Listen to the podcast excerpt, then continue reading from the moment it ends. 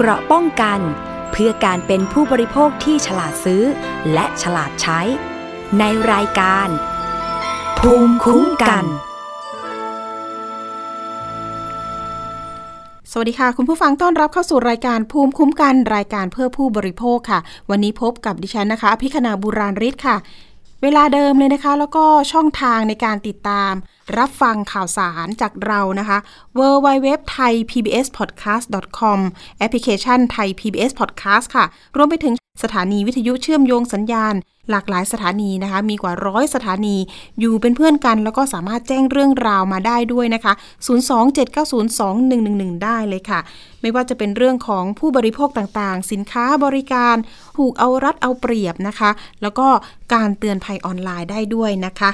เรื่องแรกอยากจะมาอัปเดตกันหน่อยนะคะ จากที่เราตามเรื่องของอันตรายจากถุงลมนิรภัย ยี่ห้อทาคาตะ ก่อนหน้านี้นะคะ ทางสภาองค์กรของผู้บริโภคออกมาเปิดเผยเรื่องของการเยียวยา ในกรณีของผู้เสียหายทั้ง 6 คนที่ได้รับบาดเจ็บ แล้วก็บางคนเสียชีวิตนะคะ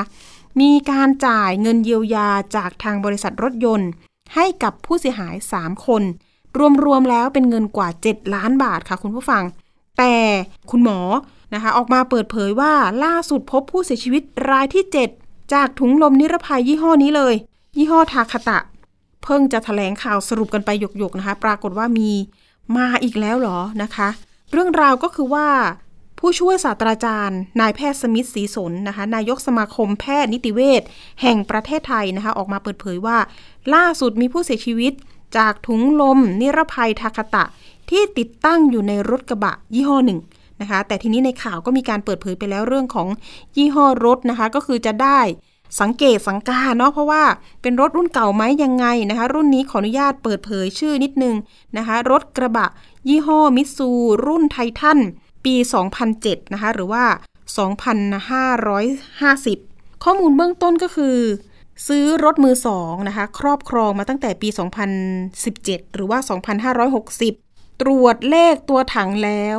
พบว่ามีการนำรถเข้าไปเปลี่ยนถุงลมแล้วเมื่อวันที่ 8 มิถุนายน 2557 ก็คือก่อนซื้อมา ต่อมาเกิดเหตุก็คือวันที่ 2 มีนาคมนี้เอง ขับรถไปชนบริเวณทางแยกร่วม โดยทางของผู้ขับขี่ที่เสียชีวิตเป็นทางโทนะคะ พุ่งชนด้านซ้ายของรถที่มาทางเอก โดยไม่ได้รุนแรงมากว่าอย่างนั้น เพราะว่าผู้โดยสารที่นั่งมาในรถทั้งสองคัน บาดเจ็บเพียงเล็กน้อย ไม่ต้องไปรักษาในโรงพยาบาล แต่เพราะถุงลมนิรภัยยี่ห้อทาคาตะ ที่แตกระเบิด ปล่อยชิ้นส่วนโลหะ พุ่งมาทางหน้าผากของคนขับเลยค่ะ เป็นเหตุให้เสียชีวิต แพทย์ที่นิติเวชโรงพยาบาลมหาราชนะคะ เป็นผู้ยืนยันผลชนสูตร แล้วก็ท้องที่ตำรวจก็คือ สถานีตำรวจภูทร ลานสกา จังหวัดนครศรีธรรมราชนะคะ โดยร้อยตำรวจเอกสุกรี เป็นพนักงานสอบสวนในคดีนี้ คุณหมอก็มีเครือข่าย เป็นสมาคมแพทย์นิติเวชแห่งประเทศไทยก็ได้รับข้อมูลนี้มา แล้วก็มาบอกกล่าวกันนะคะ ผ่านทางสภาองค์กรของผู้บริโภค แล้วก็ทางสภาองค์กรเองเนี่ยก็มาเปิดเผยในรายการของเราด้วยนะคะว่า เฮ้ย เอาอีกแล้วนะ รายที่ 7 เพราะฉะนั้นช่วยการประชาสัมพันธ์หน่อยนะคะ ให้ประชาชนได้รับรู้ จริง ๆ เรื่องนี้ พบว่ามีข้อมูลการไปเปลี่ยน ถุงลมนิรภัยยี่ห้อนี้แล้ว มีการตั้งข้อสังเกตว่า เอ๊ะ แล้วทำไมมันยังแตกระเบิดอีกนะคะ ทางสภาองค์กรของผู้บริโภคตั้งข้อสังเกต 2 ประเด็นค่ะว่า เอ๊ะ รถที่นำเข้าไปแล้ว มันมีการเอาถุงลมนิรภัยจากตลาดมืด มาใส่ให้หรือเปล่า เป็นยี่ห้อเดิมหรือไม่ นะคะ แล้วการที่คุณเปลี่ยนให้ลูกค้าแล้ว มีการเอาไปขายต่อไหมคะ คือเอาถุงลมนิรภัยยี่ห้อนี้ไปทำลายอย่างไร อันนี้ก็คือข้อสังเกตอย่างหนึ่ง อีกประเด็นหนึ่งนะคะ ที่ตั้งข้อสังเกตว่า มีการนำรถไปเปลี่ยนเนี่ย เปลี่ยนแค่ในระบบหรือไม่ แต่ตัวรถจริงๆ เนี่ยถุงลมเนี่ยไม่ได้เปลี่ยนหรือเปล่า นะคะ อันนี้เป็นข้อสังเกตเฉยๆ แล้วก็ข้อสันนิษฐานนะคะ ซึ่งหลังจากนี้ทางสภาองค์กรของผู้บริโภคบอกว่า จะทำหนังสือไปที่ยี่ห้อรถยนต์ดังกล่าวนะคะว่าให้ตรวจสอบตรวจเช็ครถของผู้ที่ประสบเหตุคันนี้เนี่ยอย่างละเอียดให้หน่อยนะคะ จะได้มาสรุปในเรื่องของการเยียวยา การช่วยเหลือ แล้วก็เป็นเคสตัวอย่างนะคะ เพื่อที่จะ ไม่ให้เกิดขึ้นอีกนะคะเราก็อยากจะให้ผู้บริโภคทุกคนที่ขับขี่รถอายุ 10 ปีขึ้นไปเนี่ยรีบนำรถเอาไปเช็ค แล้วก็เอาไปตรวจนะคะ เช็คได้เลยนะคะที่ www checkairbag.com หรือว่าจะโทรไปที่บริษัทรถยนต์ที่เราซื้อมาก็ได้ โชว์รูมต่างๆ ยี่ห้อรถเรานะคะ คือเขาเปลี่ยนให้ฟรีนะคะ แต่รถก็คือต้องเป็นรุ่นที่ 10 ปีขึ้นไป แต่ถ้าไม่แน่ใจนะคะ เอาหมายเลขตัวถัง เช็คในเว็บไซต์ก็ได้ www.checkairbag.com นะคะคุณผู้ฟังฝากบอกต่อกันหน่อยเพราะว่าล่าสุดเนี่ยเพิ่งเกิดเหตุเมื่อไม่กี่วันนี้เองนะคะ 2 มีนาคมที่ผ่านมานี่เองนะคะ ก็ขอแสดงความเสียใจกับทางครอบครัวผู้สูญเสียด้วยนะคะ ไปต่ออีกเรื่องหนึ่งค่ะ ปัญหาเรื่องของบัตรคอนเสิร์ตวง NCT Dream ว่าอย่างนั้น ตอนนี้เนี่ยทางสภาองค์กรของผู้บริโภค ยื่นเรื่องไปที่สคบให้ตรวจสอบบริษัท ที่ขายบัตรนะคะ กรณีระบบจองบัตรคอนเสิร์ต มีปัญหาขัดข้อง จนทำให้ผู้บริโภคหลายคนที่สมัครเป็นสมาชิก เสียสิทธิเลือกที่นั่งที่ต้องการไม่ได้ และทำให้ผู้บริโภคเข้าไม่ถึงบริการ การรับชมคอนเสิร์ตในราคาที่เป็นธรรม เรามีรายงานเรื่องนี้ไปติดตามกันค่ะ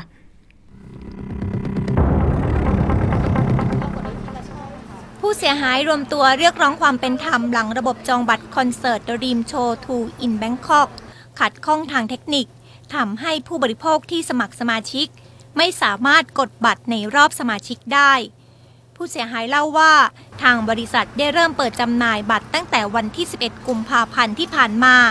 แต่ภายหลังเกิดปัญหา บริษัทได้มีการเปิดจองรอบเพิ่มเติมให้ในวันถัดมา แต่ก็ไม่ได้แจ้งจำนวนบัตรที่เหลือ สุดท้ายมีผู้ที่สมัครเป็นสมาชิกจำนวนมากที่กดบัตรคอนเสิร์ตดังกล่าวไม่ได้ นอกจากนี้เมื่อเกิดปัญหาขึ้น บริษัทกลับเสนอเพียงการคืนเงินค่าสมัครสมาชิก ซึ่งเป็นเงินของผู้บริโภคอยู่แล้ว โดยไม่มีการชดเชยความเสียหายให้อย่างเหมาะสม อีกทั้งยังกำหนดกรอบระยะเวลาในการใช้สิทธิ์ เพียง 7 วัน เพื่อเร่งรัดให้ผู้บริโภคใช้สิทธิ์ขอเงินค่าสมาชิกคืน จากความเสียหายที่เกิดขึ้นมีผู้เสียหายกว่า 5,000 คนได้ยื่นเรื่องขอความเป็นธรรมต่อสำนักงานคณะกรรมการคุ้มครองผู้บริโภคหรือสคบเพื่อให้ดำเนินการแก้ไขปัญหา และหลังจากนี้จะมีการยื่นฟ้องต่อศาลเพื่อเป็นคดีผู้บริโภคด้วย วันนิสาสีรื่น ไทย PBS รายงานโอ้โหนานๆทีนะคะ วงนี้จะมาแบบครบ7คน ในไทยนะคะ ถ้าเกิดว่าพลาดโอกาสนี้อาจจะต้องเอ๊ะบินไปดูที่ต่างประเทศหรือเปล่านะคะ เดี๋ยวเรามีสายของน้องบีมตัวแทนผู้เสียหายอยู่ในสายกับเรานะคะ สวัสดีค่ะน้องบีมคะสวัสดีค่ะ ค่ะ น้องบีมอยากจะให้เล่าตั้งแต่ต้นนิดนึงว่า เอ๊ะเราไปไปเจอโฆษณาในไหนยังไงมีสิทธิประโยชน์แบบไหน แล้วก็มาเกิดเหตุได้อย่างไรคะ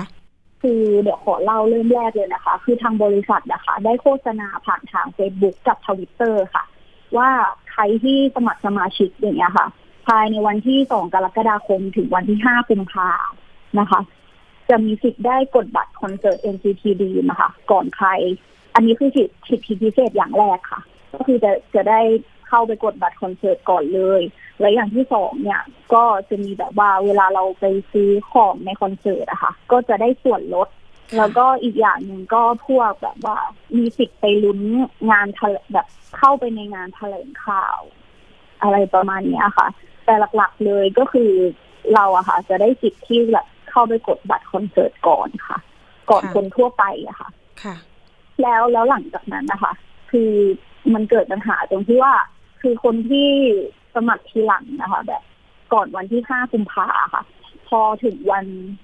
วันกดบัตรจริงก็คือวันที่สิบเอ็ดตอนสิบเอ็ดโมงอะค่ะ ทุกคนอะเข้าไม่ได้ค่ะ พอทุกคนใส่รหัส membership ตัวเองเนี่ย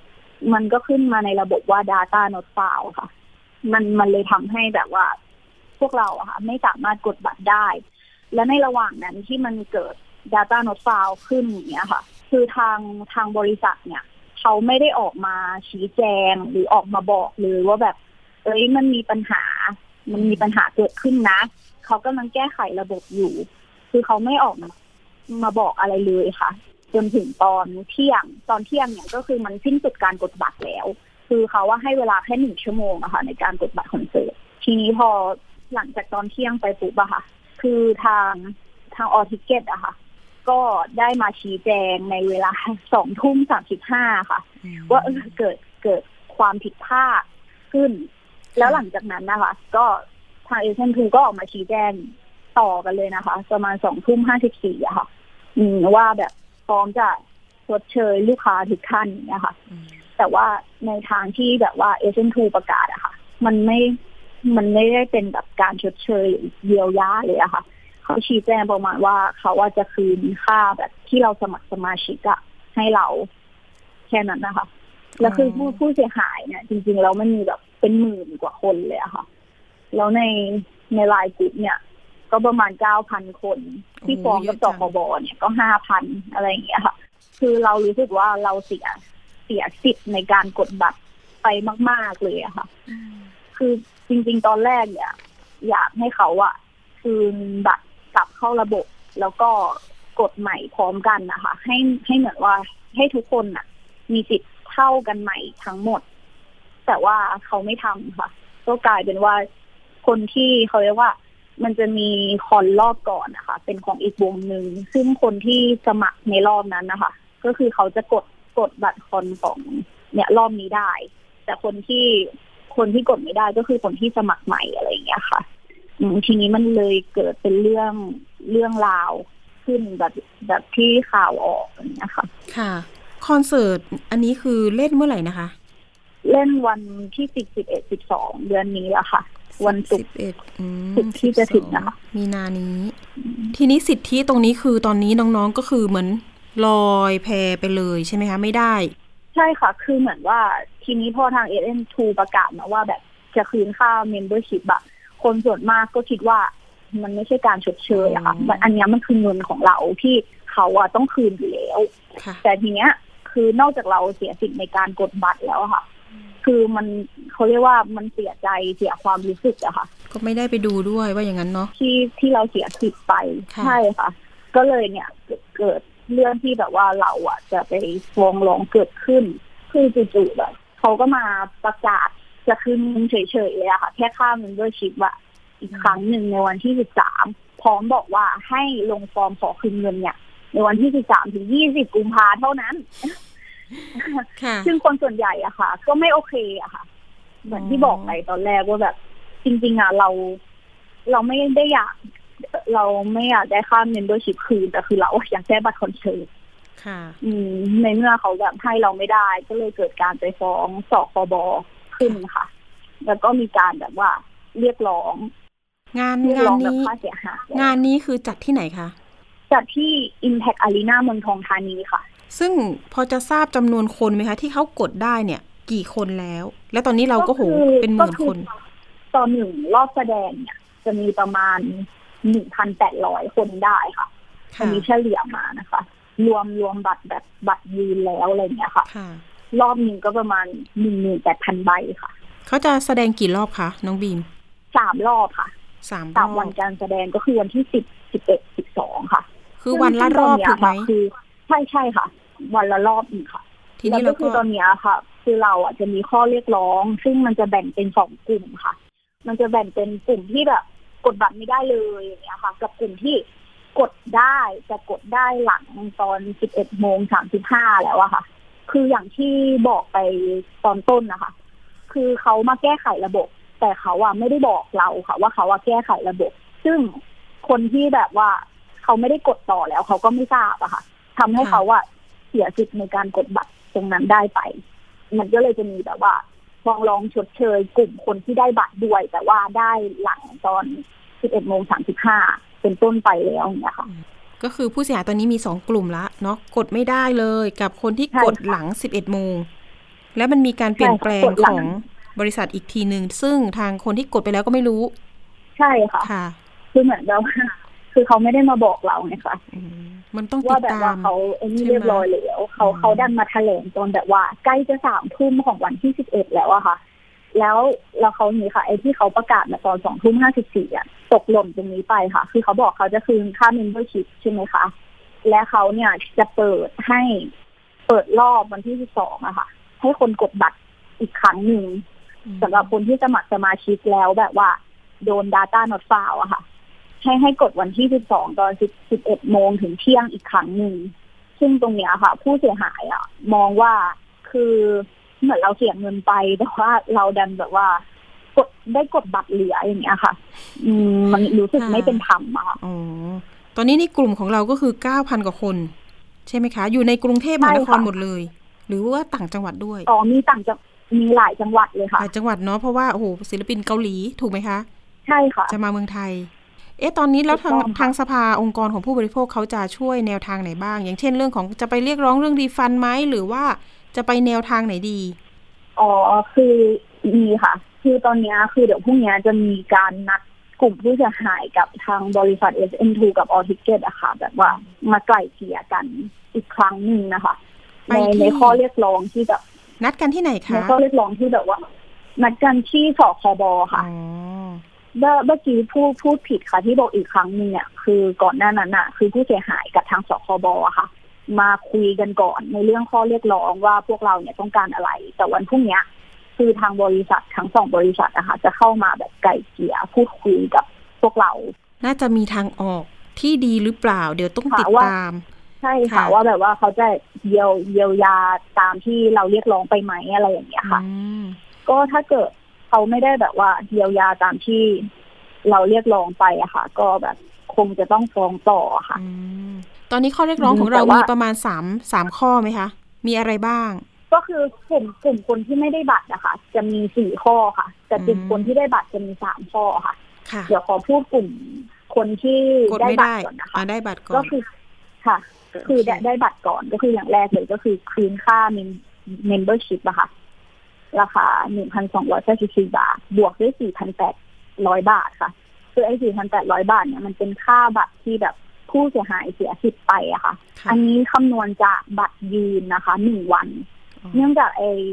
บัตรราคาเนี้ยค่ะ เป็นบัตรที่มีจำนวนมากที่สุดอืมในในรอบนั้นๆนะคะ แล้วก็ไม่ได้ระบุตำแหน่งที่ชัดเจนด้วย เพราะว่าเป็นบัตรยืนมีจำนวนมีจำนวนมากกว่าบัตรแบบราคาอื่นๆอย่างเงี้ยค่ะ เราเราคิดอย่างนี้นะคะ แสดงทั้งหมดเนี่ยสามรอบ ก็คือเป็นรอบละหนึ่งหมื่นแปดพันใบ ซึ่งหากสมาชิกทุกคนที่เป็นผู้เสียหายอะค่ะ สามารถแบบเข้าไปเข้าไปมีโอกาสกดบัตรได้ในตอน 11 โมง อย่างที่แบบทางบริษัทบอกมาค่ะ คืออย่างน้อยเนี่ยพวกเราอะมีโอกาสกดได้บัตรยืนอยู่แล้ว อย่างน้อยหนึ่งใบอะค่ะ ต่อสามรอบการแสดง อันนี้คือข้อแรกค่ะ แล้วก็ข้อที่สองเนี่ย คือคืนค่า membership นะคะ แล้วก็เปิดระบบ Beyond Live Beyond Live ก็เหมือนเป็นไลฟ์คอนเสิร์ตประมาณเนี้ยค่ะ ให้เฉพาะกลุ่มสมาชิก Data Not Found อะค่ะ เข้าดูฟรีอันนี้ข้อที่สองค่ะ แล้วก็ข้อที่สามเนี่ยค่ะ ก็จะเป็นค่า membership เหมือนกันบวกเป็นวิดีโอบันทึกการแสดงคอนเสิร์ตในครั้งนี้ค่ะ พร้อมกับเขาเรียกว่าแพ็กเกจที่แบบว่าสวยงามสะสมได้อะไรอย่างเงี้ยค่ะ อันนี้คือกลุ่มคนที่ได้บัตรนะคะค่ะส่วนกลุ่มคนที่ไม่ได้บัตรเลยก็ข้อหนึ่งถึงข้อสามอะค่ะ จะเหมือนกันเลยค่ะ ส่วนข้อข้อสี่ที่เพิ่มมาเนี่ย จะเป็นการขยายระยะเวลาการเป็นสมาชิก SN2 membership อะค่ะ ออกไปอีกหนึ่งปี โดยไม่ขอรับเงินค่า membership คืนค่ะอืมก็คือปกติแล้วไอการที่เราสมัคร membership อะค่ะ คือเราจะได้อายุอยู่แค่หกเดือนค่ะหกเดือนเท่านั้น ซึ่งอันเนี้ยเราก็แบบข อขยายเวลาเป็นหนึ่งปีหนึ่งปีนะคะอย่างเงี้ยค่ะ อันนี้สำหรับคนที่กดบัตประรมาณไม่ได้นี้ค่ะเลยนะคะ ใช่ค่ะ ค่ะ ทีนี้ข้อเรียกร้องเหล่านี้เนี่ยเคยเสนอไปที่บริษัทแล้วบ้างหรือยังคะคือได้ได้ไปพูดคุยกับสคบแล้วค่ะอ๋อแต่ทางสคบเนี่ยก็คือเหมือนไปพูดคุยกับบริษัทแล้ว แต่ว่าบริษัทเนี่ยแถลงล่าสุดนะคะ ว่าแบบจะคืน อันเนี้ยเขาบอกมาแค่กลุ่มเดียวนะคะว่าเขาจะชดเชยกลุ่มคนที่ ที่ได้บัตรแต่ว่าได้ได้หลังจากตอน 11 โมงครึ่งเป็นต้นไปแล้วค่ะ คือเขาอะจะให้คืนค่า membership แต่เขาให้คืนแค่ครึ่งเดียวค่ะ ซึ่งจริงๆแล้วอะค่ะ เขาต้องให้คืนทั้งหมด เพราะว่าการที่เรามากดกดได้หลัง 11 โมง 35 แล้วอะค่ะ มันเหมือนเรากดบัตรเหลือจากคนอื่นแล้วอะค่ะ มันก็เทียบเท่ากับว่าเรากดบัตรรอบปกติแล้วอะค่ะ เพราะฉะนั้นอะเขาต้องคืนเป็นจำนวนเขามาคืนครึ่งเดียวไม่ได้ ทีนี้มันเลยเกิดเนี่ยค่ะ ก็คือนัดกันเดี๋ยวมีพรุ่งนี้มีไกลเกลี่ยกันอีกรอบหนึงค่ะ ค่ะ ก็คือแม้ว่าจะกดได้หลัง11โมงอะไรก็ตามคือ อันนี้เหล่านี้คือไม่ได้เข้าไปดูถูกไหมคะ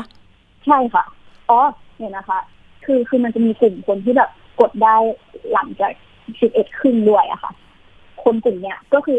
อาจจะได้บัตรใบนึงสองใบ แต่ว่าส่วนใหญ่อะได้ใบเดียวค่ะ ก็คือทางบริษัทอะก็ต้องเขาเรียกว่าคืนค่า membership อะค่ะแต่ เพราะหมายว่าถึเราเสียเสียสิทธิ์ในการกดตอนสิบเอ็ดโมงไปแล้วอะค่ะ อธิบายให้คนดูอันนี้พอพอเข้าใจให้คนไหมคะให้คนฟังเข้าใจหน่อยนะว่า เอ๊ะ สมมุติว่ากดได้ใบเดียว หรือสองใบเนี่ย หมายถึงน้องๆก็ยังจะไปดูไหมเอ่ยออกไปดูค่ะอ๋อคนที่ได้บัตรก็คือไปดูปกติค่ะ แต่ว่าเขาแค่ต้องการเรียกร้องค่า membership คืนค่ะเพราะว่ามันเทียบเท่ากับว่าเขากดบัตรเหลือ ไม่ได้กดบัตรค่ะที่เขาต้องการจริงๆนะคะค่า membership หมายถึงค่าสมาชิกไหมใช่ค่ะค่าสมาชิกค่ะ ยังไงก็คืออยากจะให้ทางบริษัทเข้ามาเจรจาเนาะพรุ่งนี้ เดี๋ยวรอดูว่าจะมีความคืบใช่ค่ะหน้าหรือเปล่า ส่วนน้องบีมถูกต้องค่ะกดได้สักหนึ่งบัตรไหมคะ ส่วนตัวหนูไม่ไม่ได้เลยสักรอบไม่ได้เลยเลย คือ ใช่ค่ะค่ะ ตั้งแต่วันที่สิบเอ็ดสิบสองสิบสองเนี่ยเขาจะแบ่งเป็นสองรอบนะคะ รอบแรกที่เขาบอกเขาจะชดเชยให้เราที่อืมพวกกลุ่ม Data Note File ที่กดไม่ได้อะค่ะค่ะ ตอนสิบเอ็ดโมงถึงเที่ยงแล้วก็จะมีรอบปกติอีกอะค่ะ รอบคนปกติอีกรอบหนึ่งก็หนูก็คือเข้ากดสามรอบเลย ก็ไม่ได้สักรอบค่ะอ๋อรวมๆแล้วน้องบีมจ่ายเงินไปเท่าไหร่เอ่ยอ๋อ คือส่วนตัวหนูอะจ่ายไปแค่ค่า membership ค่ะหนึ่งพันสองร้อยแปดสิบสี่บาทค่ะ แล้วจริงๆแล้วตัวบัตรคอนเสิร์ตมันเท่าไหร่คะสี่พันแปดอ๋อขึ้นไปมันจะมีราคาถูกสุดสองพันค่ะอ๋อแล้วก็แพงสุดเนี่ยหกพันห้าค่ะสองพันถึงหกพันห้าใช่ค่ะ แสดงว่าคนที่กดได้บัตรเนี่ยก็คือว่าจ่ายทั้ง พันสองค่าสมาชิก แล้วก็จ่ายค่าบัตรไปเลยปะคะ ใช่ค่ะอืมก็คือเหมือนก็ต้องจ่ายค่าสมาชิกด้วยแล้วก็ต้องจ่ายค่าบัตรแยกอีกอย่างเงี้ยค่ะ ค่ะแต่ก็แค่ว่าคนที่คนที่สมัครสมาชิกก็คือได้ได้เข้าไปกดตอนสิบเอ็ดโมงมก่อนเพื่อนอะไรเงี้ยค่ะ ค่ะ ก็คือเป็นรอบพิเศษแล้วก็เหมือนกับว่าอะได้สิทธิพิเศษแหละใช่แต่ค่ะทีนี้ไม่เป็นอย่างนั้นใช่ไหมคะ ใช่ค่ะ ค่ะ เอาล่ะพรุ่งนี้น้องบีมอยากเห็นความเป็นธรรมยังไงบ้าง รวมถึงอยากให้ทางบริษัทเนี่ย ฟังเสียงของผู้บริโภคยังไงบ้าง คือส่วนตัวหนูอะค่ะหนูอะอยากได้ค่าชดเชยอืมข้อแรกที่เรียกร้องไปเลยค่ะ คือคืนค่า membership บวกกับค่าชดเชยค่าค่าเยียวยาค่ะ4,800ในการที่เราเสียสิทธิ์กดบัตรในตอน11โมงไปอะค่ะ เดี๋ยวยังไงสคบค่ะก็จะเป็นคนกลางอีกทีเนาะน้องบีมเนาะใช่ค่ะ สุดท้ายนี้ฝากอะไรเอ่ย อ๋อคือก็อยากจะฝากอะค่ะนายนายทุนทุกคนนะคะ แบบ เออแบบช่วยทำงานให้เขาเรียกว่าเป็นระบบแล้วก็จัดการดูแลให้มันดีกว่านี้อะค่ะ มันจะได้ไม่เกิดเรื่องแบบนี้ขึ้นอีกอะค่ะ เพราะว่าคืออันเนี้ยมันจิตใจเราอะค่ะ มันมันเสียไปด้วยอะค่ะ ต้องเข้าใจนะคะ เพราะว่าน้องๆก็คือรักในตัวศิลปิน แล้วก็รอคอยศิลปินเกาหลีนะคะ มาเมืองไทยด้วยนะคะ แล้วก็นานๆทีจะมาใช่ไหมคะ ใช่ค่ะ คือรอมาหลายปีมากค่ะ คือแบบว่าพวกเราอะเอาเอาจริง ๆ ทุกคนอะคือก็เตรียมพร้อมกันหมด คือเราอะจะไม่ออกมาเรียกร้องแบบนี้เลยนะคะ ถ้าเกิดว่าพวกเราทุกคนน่ะ ได้ได้ติดเข้าไปกดบัตรตอน 11 โมงจริง ๆ นะคะ พร้อมกัน คือจริง ๆทำใจมาแล้วด้วยว่าแบบ ถ้าถ้า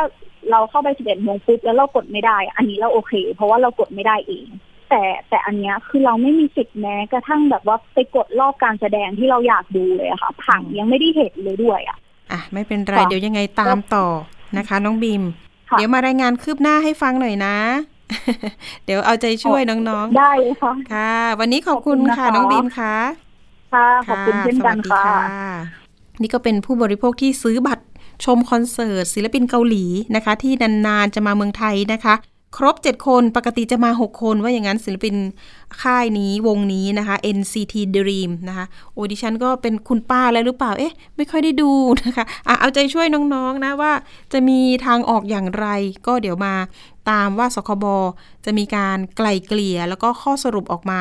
นะอยากจะให้ความเป็นธรรมทั้งสองฝ่ายเลยทั้งทางบริษัทด้วยที่อาจจะพยายามในการแก้ไขปัญหาอยู่นะคะ ก็จริง ๆ แล้วปีที่ผ่านมาเนี่ยเคยบอกว่าจะรับผิดชอบโดยการรีฟันนะคะตั้งแต่ปีที่แล้วแล้วนะคะ แต่จริง ๆ น้องๆ ก็เออไม่อยากได้แบบการรีฟันอะอยากจะขอเข้าไปดูคอนเสิร์ตนะคะ แล้วก็อยากให้เปิดรอบคอนเสิร์ตใหม่ หรือว่าเพิ่มรอบการแสดงได้ไหมนะคะ อันนี้ก็เดี๋ยวไปคุยกันก่อนนะคะ เพราะว่าเรื่องยังไม่ยุติเนาะอะเอาใจช่วยทุกฝ่ายแล้วกันนะคะ ไปเรื่องต่อไปกันหน่อย เรื่องนี้เคยเตือนภัยแล้วค่ะ คุณผู้ฟังเรื่องของการจัดฟัน กับหมอเถื่อนด้วยนะคะ โอ้หมอเถื่อนอีกแล้ว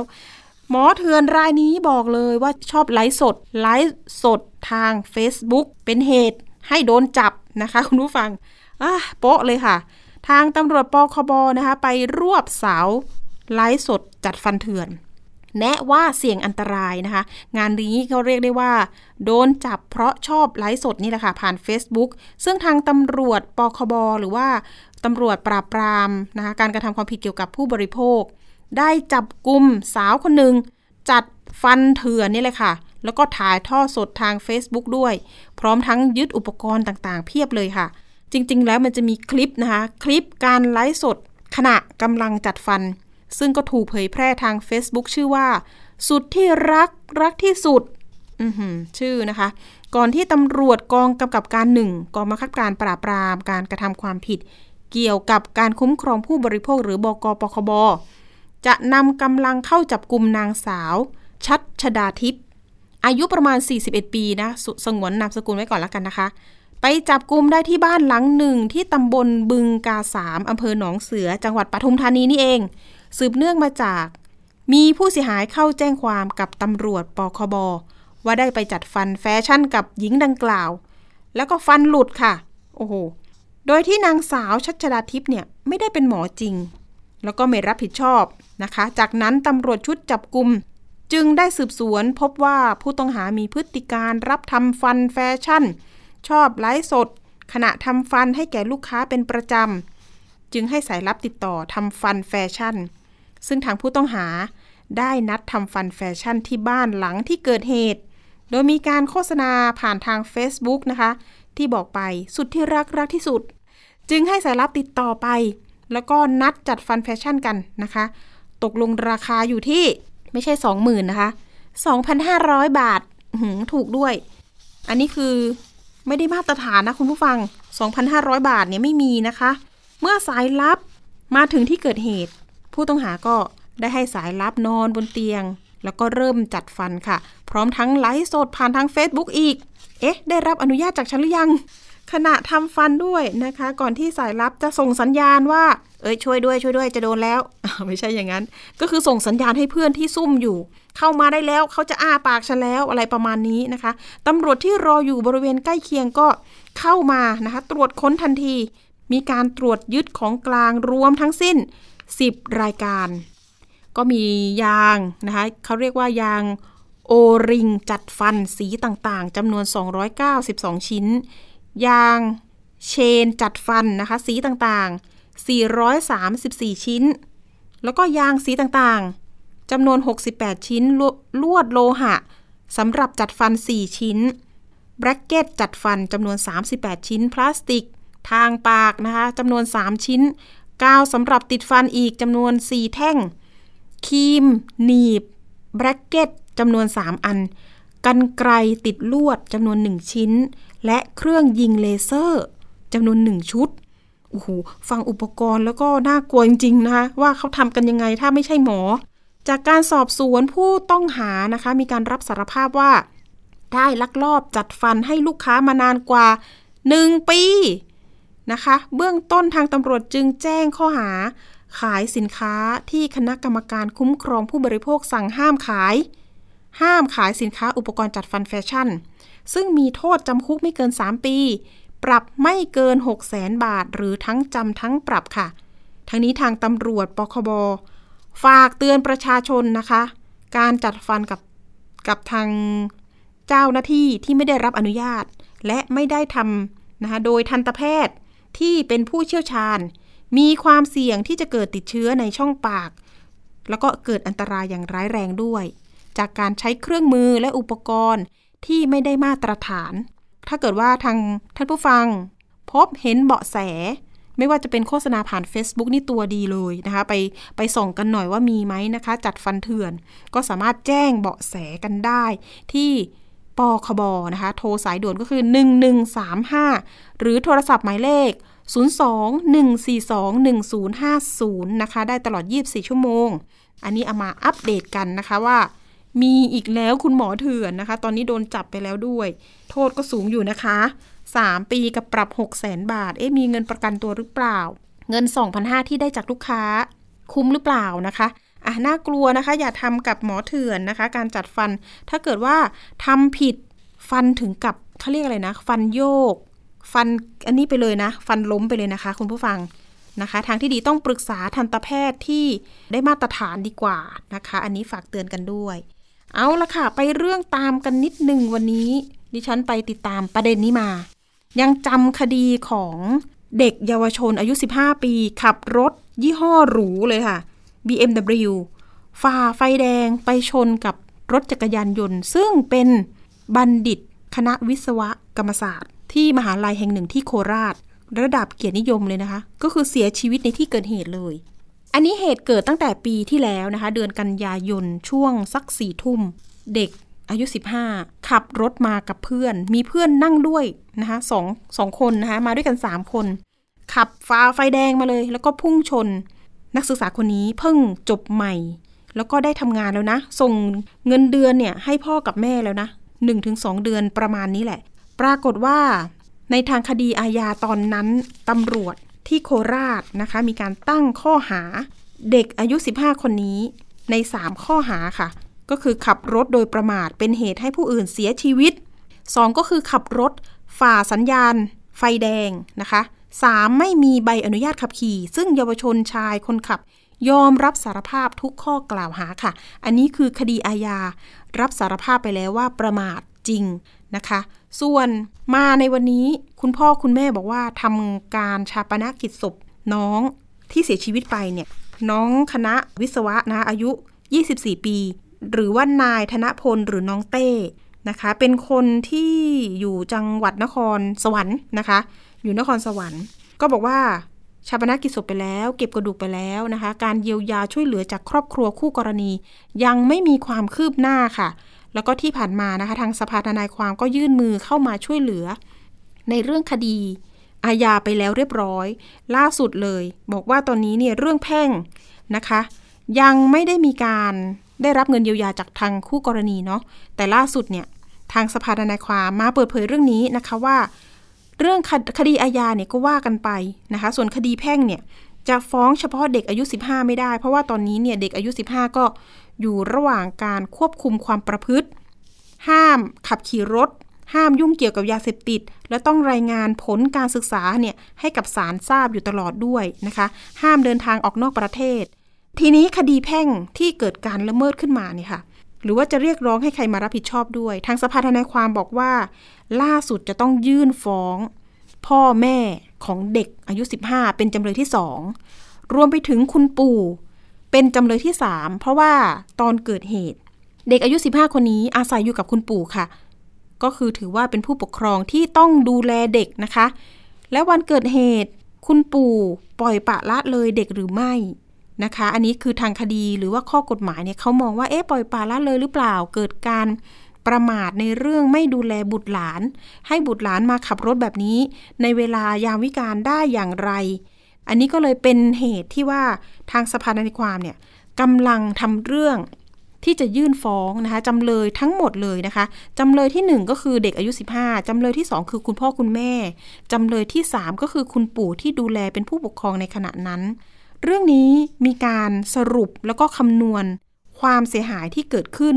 จากอาชีพ จากการเรียนจบของน้องเต้นะคะว่าถ้าเกิดเขามีชีวิตอยู่เนี่ยเขาจะมีอนาคตที่ดีทำงานมีไรายได้ให้คุณพ่อคุณแม่ มีการคำนวณเรียกค่าเสียหายเงินเยียวยาเป็นเงิน 15 ล้านบาท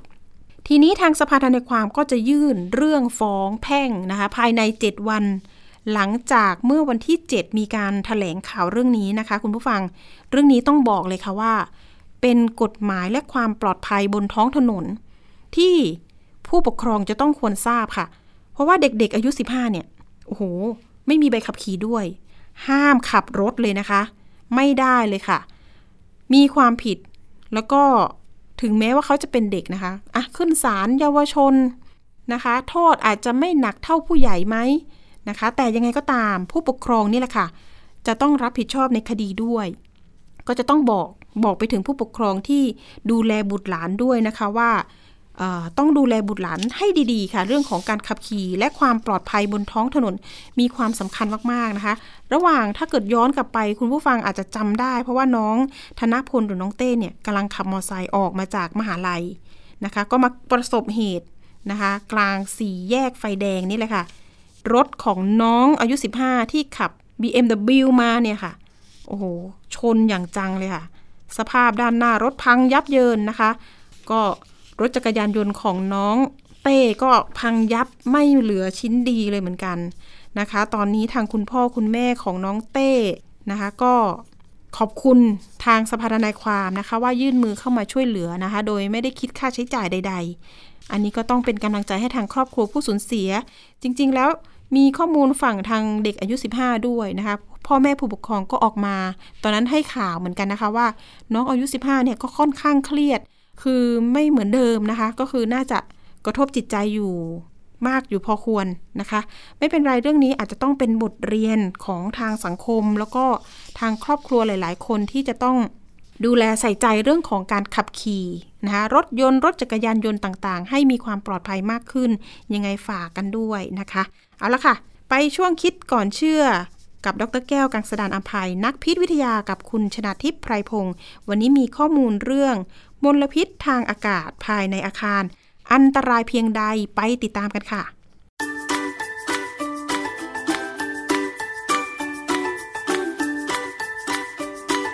ช่วงคิดก่อนเชื่อ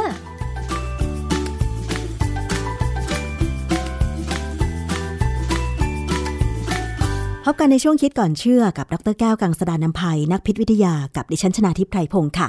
เรานำเรื่องใกล้ตัวมาพูดคุยกันนะคะ แล้วก็สนับสนุนด้วยงานวิจัยต่างๆ เฉพาะข้อมูลทางวิทยาศาสตร์ ซึ่งเป็นข้อมูลที่เป็นข้อเท็จจริงนะคะ วันนี้เรามาคุยเกี่ยวกับเรื่องของอากาศค่ะ โดยเฉพาะในระยะหลังๆ 10 ปีมานี้เนี่ยประเทศไทย มีปัญหามลพิษทางอากาศสูงมากเลย โดยเฉพาะในช่วงฤดูร้อนนะคะ ฝุ่นควันขนาดเล็ก PM 2.5 ซึ่งถือว่าเป็นอันตรายกับสุขภาพของมนุษย์เรา การที่มีฝุ่นควันนอกบ้านเนี่ย หลายคนก็บอกว่า ให้งดใช้ชีวิตนอกบ้านเพื่อหลีกเลี่ยงการสูดฝุ่นควัน PM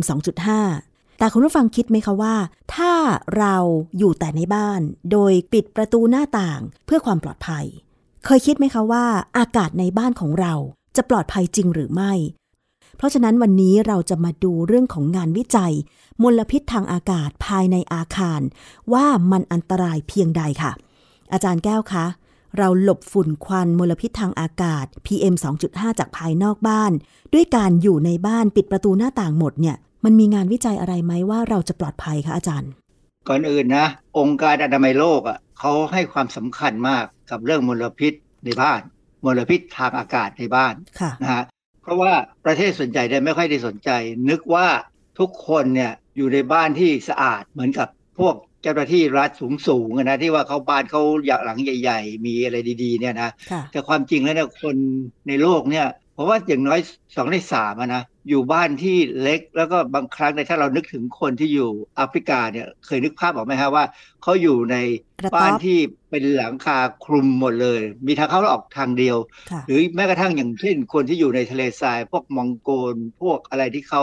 ใช้เต็นท์นะฮะเขาจะเป็นเต็นท์คลุมหมดเลย มีทางเข้าทางเดียวเพราะว่าเขาหนาว ประเด็นปัญหาคือว่า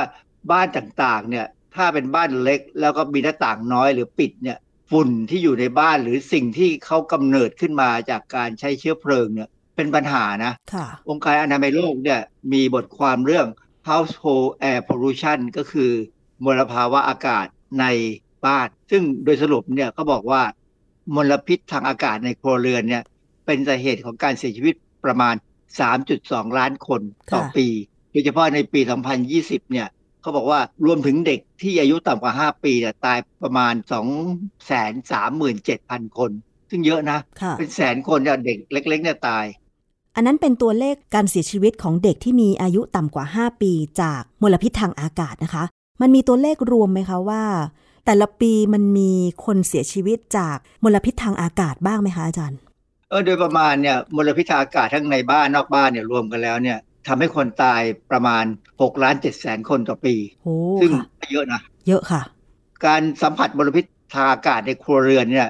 นำไปสู่โรคไม่ติดต่อนะ เช่นโรคหลอดเลือดสมอง โรคหัวใจขาดเลือด โรคปอดอุดกั้นเรื้อรังและมะเร็งปอด คือบ้านที่ปิดอย่างมีหลายบ้านเนี่ยเขาชอบปิดแล้วเปิดแอร์อย่างเดียวเนี่ยโดยที่เราเคยพูดไปแล้วว่า บางบ้านเนี่ยเขาก็สั่งวัสดุก่อสร้างสั่งเฟอร์นิเจอร์ หรืออะไรพวกกระเบื้องเนี่ยมาจากเมืองนอกเนี่ยปรากฏว่าหินพวกเนี่ยมันมีสารรังสีมีเรดอนดอเตอร์ซึ่งเป็นรังสีนะปล่อยรังสีออกมาทำให้เป็นมะเร็งได้ เพราะนั้นฝรั่งเนี่ยเขาจะกังวลเรื่องนี้ ผมจำได้ตอนผมไปเรียนที่อเมริกาใหม่ๆเนี่ยเรื่องนี้ดังมากนั้นทั้งประเทศเลย แล้วเขาก็พยายามตรวจตรวจวัดเลยว่ามีรังสีที่บ้านตรงไหนบ้างรัฐที่ผมไปอยู่เนี่ยก็มีมีเยอะพอสมควร เพราะว่า มันเป็นรัฐที่มีแร่ธาตุอะ แล้วมียูเรเนียมอะไรอย่างนี้ด้วยนะในในทะเลทราย บ้านเราคนจนก็อาจจะมีปัญหาเรื่องฝุ่นเรื่องเชื้อราเรื่องอะไรก็ตามที่กำจัดไม่เป็นกำจัดไม่เป็นนะไม่ใช่ไม่กำจัดนะกำจัดไม่เป็น แต่บ้านคนรวยเนี่ยจะเห็นว่าติดม่านติดอะไรเต็มที่เนี่ย ก็อาจจะมีสารพิษพวกสารรังสีที่มาจากพวกวัสดุที่นำเข้านะฮะ อาจารย์คะจากบทความขององค์การอนามัยโลกในเรื่องของมลพิษทางอากาศที่เขาสรุปว่าทำให้ผู้คนทั่วโลกเสียชีวิตปีละ 6 ล้านกว่าคนเนี่ยสาเหตุหลักๆ มันมาจากอะไรนอกจากที่อาจารย์กล่าวมาคะอาจารย์ ถ้านอกบ้านเนี่ยเราก็รู้อยู่แล้วว่ามาจากโรงงานอุตสาหกรรมมาจากการขนส่งใช่ไหมหรือมาจากการเผาเผาป่าเผาเชื้อเพลิงอะไรก็ตามเนี่ยนะแต่ว่าถ้าเป็นที่อยู่ในบ้านเนี่ย มันจะเกี่ยวกับการหุงต้ม การใช้ก๊าซชีวภาพ การใช้ก๊าซปิโตรเลียมเหลวอะไรเงี้ยพวก LPG แต่ว่าอันนึงที่น่าสนใจนะอย่างในบ้านเนี่ยควันบุหรี่เนี่ยตัวสำคัญ เพราะว่าผมไม่แน่ใจว่าคนไทยเนี่ยสูบบุหรี่ พวกคนที่เขาอยู่ในชุมชนแออัดเนี่ยเขาสูบบุหรี่ในบ้านไหมหรือ ไม่มีโอกาสเข้าไปดูนะคือมันเป็นเรื่องที่น่าสนใจว่าพันบุหรี่เนี่ยเป็นเรื่องที่พูดกันมานานแล้วว่าโดยเฉพาะถ้าเป็น ผู้หญิงที่ท้องเนี่ยแล้วมีสามีสูบบุหรี่เนี่ยลูกมีโอกาสออกมาแล้วมีลักษณะก่อลูกวิรูปคือพิการค่ะ อันนี้ก็คืออันตรายของมลภาวะทางอากาศซึ่งอยู่ภายในอาคาร ทีนี้มันมีงานวิจัยอะไรที่จะมาสนับสนุนตรงนี้เพื่อให้คนได้ตระหนักอีกไหมคะอาจารย์ คือในวารสารเนเจอร์ของปี 2023 เนี่ยมีบทความหนึ่งเรื่องอันตรายของมลพิษทางอากาศที่ซ่อนอยู่ภายในอาคาร เขาพูดถึงขั้นตอนที่จะเอามาพูดเอามาคุยว่าเป็นยังไงบ้างโดยสรุปเนี่ยเขาบอกว่าจำเป็นต้องเปลี่ยนแปลงนโยบาย เกี่ยวกับผลกระทบของอากาศภายในอาคารที่สกปรกของชุมชน ที่มีรายได้น้อยและชายขอบซึ่งคนส่วนใหญ่เนี่ยใช้เวลา 80-90%ของแต่ละวันในบ้านหรือว่าในโรงเรียนหรือสถานที่ทำงาน มันมักจะเกิดในประเทศที่ตั้งมาตรฐานและความปลอดภัยของประชาชนเรื่องเกี่ยวกับมลพิษต่างๆเนี่ย ไว้ละเอียดนะและสวยงามแต่ไม่ทำคำจำกัดความของราชบัณฑิตสภาเนี่ยนะก็บอกชายขอบคือคนที่อยู่ห่างไกลจากสังคมมักหมายถึง ผู้ที่ไม่ได้รับการดูแล ไม่ได้รับการบริการ หรือคุ้มครองจากรัฐอย่างที่คนอื่นควรได้รับ เพราะนั้นอาจจะอยู่ในในชุมชนแออัดนี่แหละ แต่เขาอาจจะไม่ได้สนใจเท่าไหร่ ไม่ค่อยได้ฟังรายการวิทยุรายการทีวีที่รัฐให้ข้อมูลนะเป็นคนที่ต้องดูแลตัวเอง มีวัฒนธรรมของตนเอง อันนี้ก็ไปถึงอาจจะเป็นพวกคนชนเผ่านะฮะอาจจะไม่ได้สนใจสังคมข้างนอก แต่สังคมข้างนอกก็ไม่ได้สนใจเขาทาง WHO หรือองค์การอนามัยโลกสนใจคนชายขอบมาก เพราะว่าเป็นคนที่ควรจะได้รับผลประโยชน์คือเราจะสังเกตนะคนชายขอบจะได้รับความสนใจมากก่อนเลือกตั้ง เพราะว่าต้องการเสียงจากคนเหล่านี้ ใช่ เพราะฉะนั้นเนี่ยตอนนี้เราจะเห็นข่าวทางโทรทัศน์เนี่ยว่ามีมีคนชายขอบเข้ามาให้เห็น เมื่อมีสถิติตัวเลขว่ามลพิษทางอากาศ จริง ๆ แล้วมันอันตรายกว่าที่เราคิด ไม่ใช่ว่าจะปล่อยผ่านไปได้ มลพิษภายในอาคารนะคะสำคัญยังไงต่อสุขภาพของประชากรคะหายใจไปทุกวัน แต่เราก็ไม่รู้ว่าอากาศที่เราหายใจนั้นเนี่ยบริสุทธิ์มากน้อยแค่ไหน เพียงแค่ได้ยินข่าวว่า วันนี้ณจุดนี้ฝุ่นขนาดเล็ก PM 2.5 มันเกินมาตรฐานเท่านั้นเอง แต่ว่า โดยหลักๆ แล้ว ถ้าเราไม่ได้รับผลกระทบทางสุขภาพมากนัก เช่นหายใจไม่ออก ป่วยเป็นภูมิแพ้จนผื่นขึ้น เราก็อาจจะปล่อยผ่านเลยไปอย่างเงี้ยค่ะอาจารย์ คือบ้านเราเนี่ยนะส่วนใหญ่เราทำอาหารนอกบ้านใช่ยกเว้นถ้าเป็นคอนโดเนี่ยเขาก็บังคับว่าไม่ให้ใช้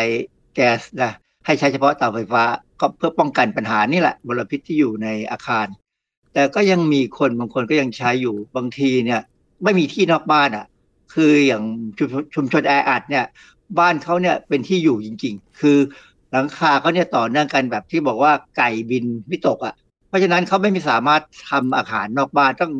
มีครัวอยู่ในบ้าน ซึ่งเนี่ยถ้าเขาระบายอากาศไม่ดีเนี่ยจะมีควันหรือมีแก๊สคาร์บอนมอนอกไซด์คาร์บอนไดออกไซด์ที่เกิดจากการเผาไหม้ถ้าเตาไม่ดีนะค่ะเราเรานึกภาพออกไหมฮะว่าเวลาเตาดีๆเนี่ยเปลวไฟต้องเป็นสีน้ำเงิน แต่บางคนในบางบ้านเนี่ย มันกลายเป็นออกเหลืองๆซึ่งก็น่าจะมีควันมีกลิ่นพวกนี้จะเป็นกลิ่นที่มีปัญหา แล้วก็บ้านที่บางทีแออัดเนี่ยข้างในเขาระบายอากาศไม่ดีก็จะมีเชื้อรา เชื้อรานี่น่ากลัวที่สุดอันหนึ่งนะตอนตอนที่สมัยที่น้ำท่วมกรุงเทพเนี่ย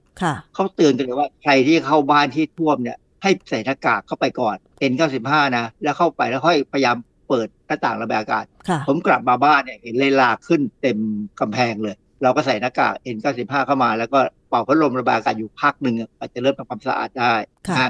มันมีงานวิจัยอะไรเรื่องของอันตรายของมลภาวะภายในอาคารไหมคะเออมีมากพอสมควรนะ ผมจะยกตัวอย่างให้ดูสักหนึ่งหรือสองนะเออในวารสารเนเจอร์ปี 2022 เนี่ยเขามีบทความเรื่องความแตกต่าง ในการสัมผัสมลพิษทางอากาศของประชากร และกลุ่มรายได้ของสหรัฐ นี่เขาพูดถึงในสหรัฐนะซึ่งเราคิดว่าสหรัฐเนี่ยเป็นประเทศร่ำรวยนะ แต่จริง ๆ แล้วมีคนจนแบบบ้านเราเนี่ยเยอะพอสมควรไม่น้อยเลย ไร้บ้านหรือบ้านแออัดเนี่ยนะบอกว่าข้อมูลว่ามลพิษทางอากาศเนี่ยภายนอกอาคารเป็นดัชนีของความเหลื่อมล้ำของคนจนและคนใช้ของทั้งนอกอาคารในอาคารเนี่ยมันจะเป็นดัชนีแสดงความเหลื่อมล้ำของคนจนและคนใช้ของ ถ้าเราไปดูในรัฐแคลิฟอร์เนีย เมืองลอสแอนเจลิสเนี่ยจะมีแบ่งโซนเลยก็แบ่งแบ่งเขตเลยว่าคนจนอยู่ตรงนี้ คนรวยอยู่ตรงนี้ ซึ่งเวลาเราเข้าไปดูบ้านของคนจน ดูจาก Google นะมองเห็นนะว่า ลักษณะบ้านเขาก็ไม่ต่างจากชุมชนแออัดของบ้านเรา บ้านเราตอนนี้บางครั้งบางที่ได้ดีขึ้นนะเรามีการเข้าไปพัฒนามีการเข้าไปจัดการสร้างบ้านใหม่ อย่างเช่น บ้านที่อยู่ตามริมคลองแสนแสบเนี่ยดูดีขึ้น อาจารย์แล้วพื้นที่อื่น ๆ ของโลกล่ะคะ มีการวิจัยเรื่องของมลภาวะทางอากาศไหมคะ มีงานวิจัยในวารสาร Nature Sustainability ของปี 2023 เนี่ยเขามีบทความเรื่องวิธีการเชิงพื้นที่ เพื่อทำความเข้าใจความท้าทายในการปรุงอาหารที่สะอาดในแอฟริกาตอนใต้ของทะเลทรายซาฮารา ทะเลทรายซาฮาราเนี่ย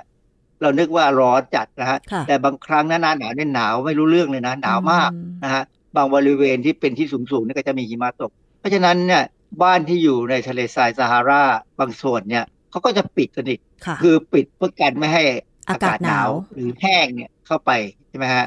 ต้องอยู่แบบลำบากมลพิษทางอากาศภายในบ้านเป็นสาเหตุของการเสียชีวิตของคนในแอฟริกาตอนใต้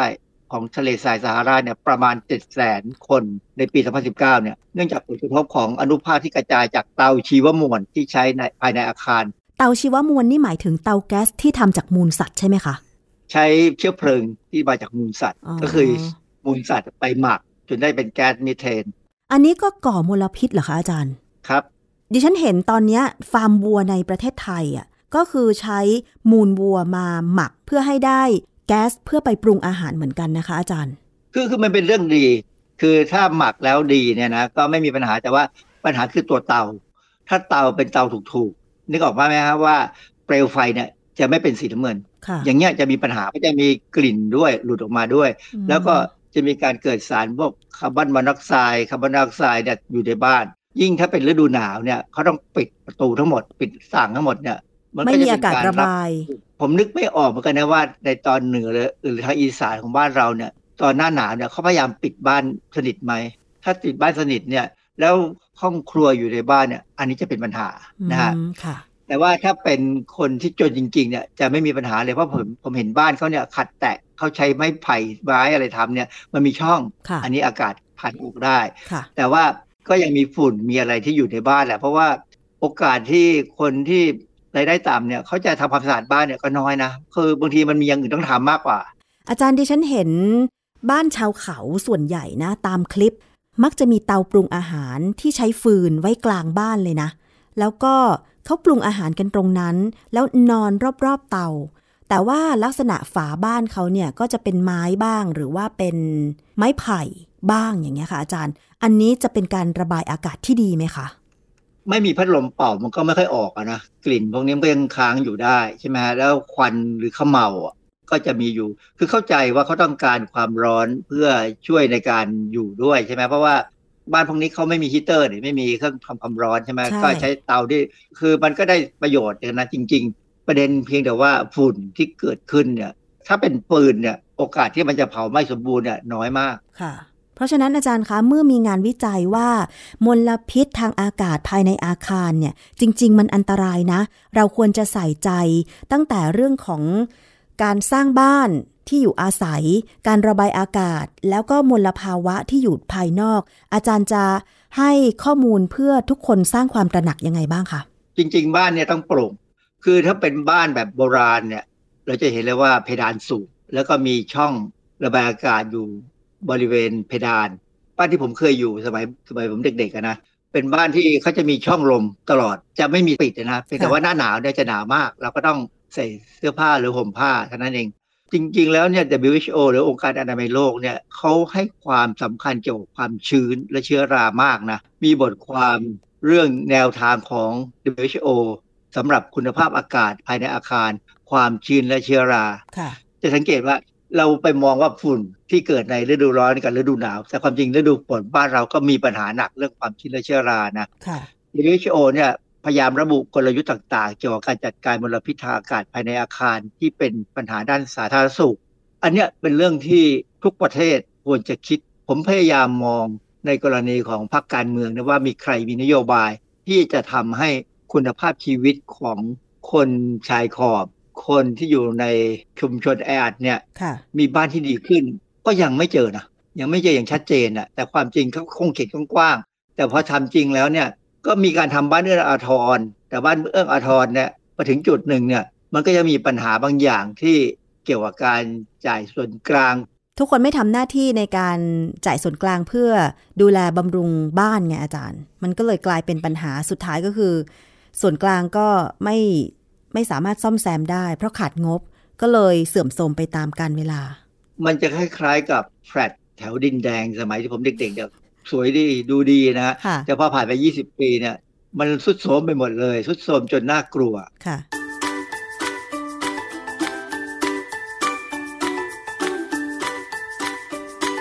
ช่วงคิดก่อนเชื่อ